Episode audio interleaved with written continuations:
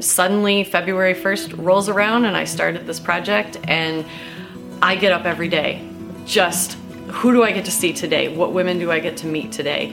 And I have met some of the most amazing women and the most amazing girls as well. I'm not leaving them out. I mean, I have some 13 year olds, some teenagers that they don't smile on a regular basis and their self esteem was really low. And their moms have reached out to me and said, How did you get them to smile? How did you get them to do this? You know, and these girls are just falling in love with their images. They're falling in love with what they see.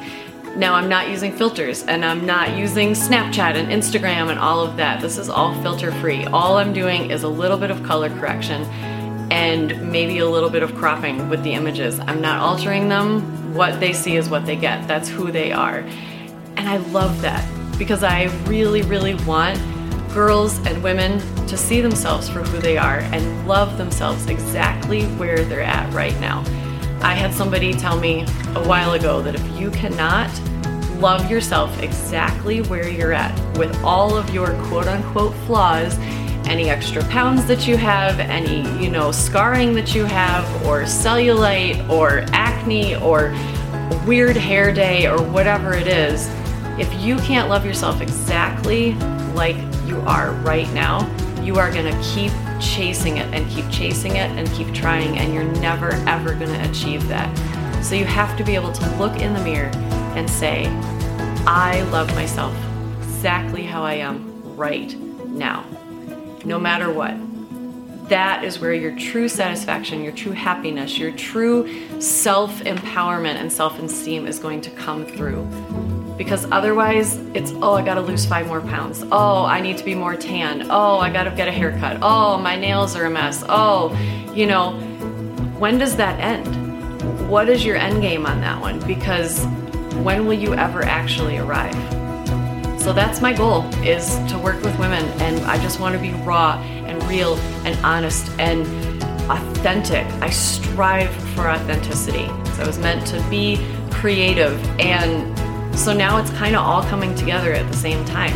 I have a podcast that I'm launching next week on International Women's Day, and it's called Unfiltered. It's just women helping women become more authentic. We want women to love themselves. We want women to know that they are seen, they are heard, their stories matter, and we're not afraid to talk about anything. There is nothing that we are not going to touch on. And I'm also going to be starting some Learn to Love Yourself Again sessions. Those are going to be for girls that are 10 and up, and also I have a different session for women. These sessions are an opportunity, it's kind of like an all in one, right? So they come together and I teach the girls about skincare. I teach them about natural ways to do makeup so that you're not putting a cakey mask on your face and you're not trying to hide who you are. You're just simply having fun and you're just accentuating your natural beauty. And then I'm gonna do really fun photos with them. Again, filter free photos.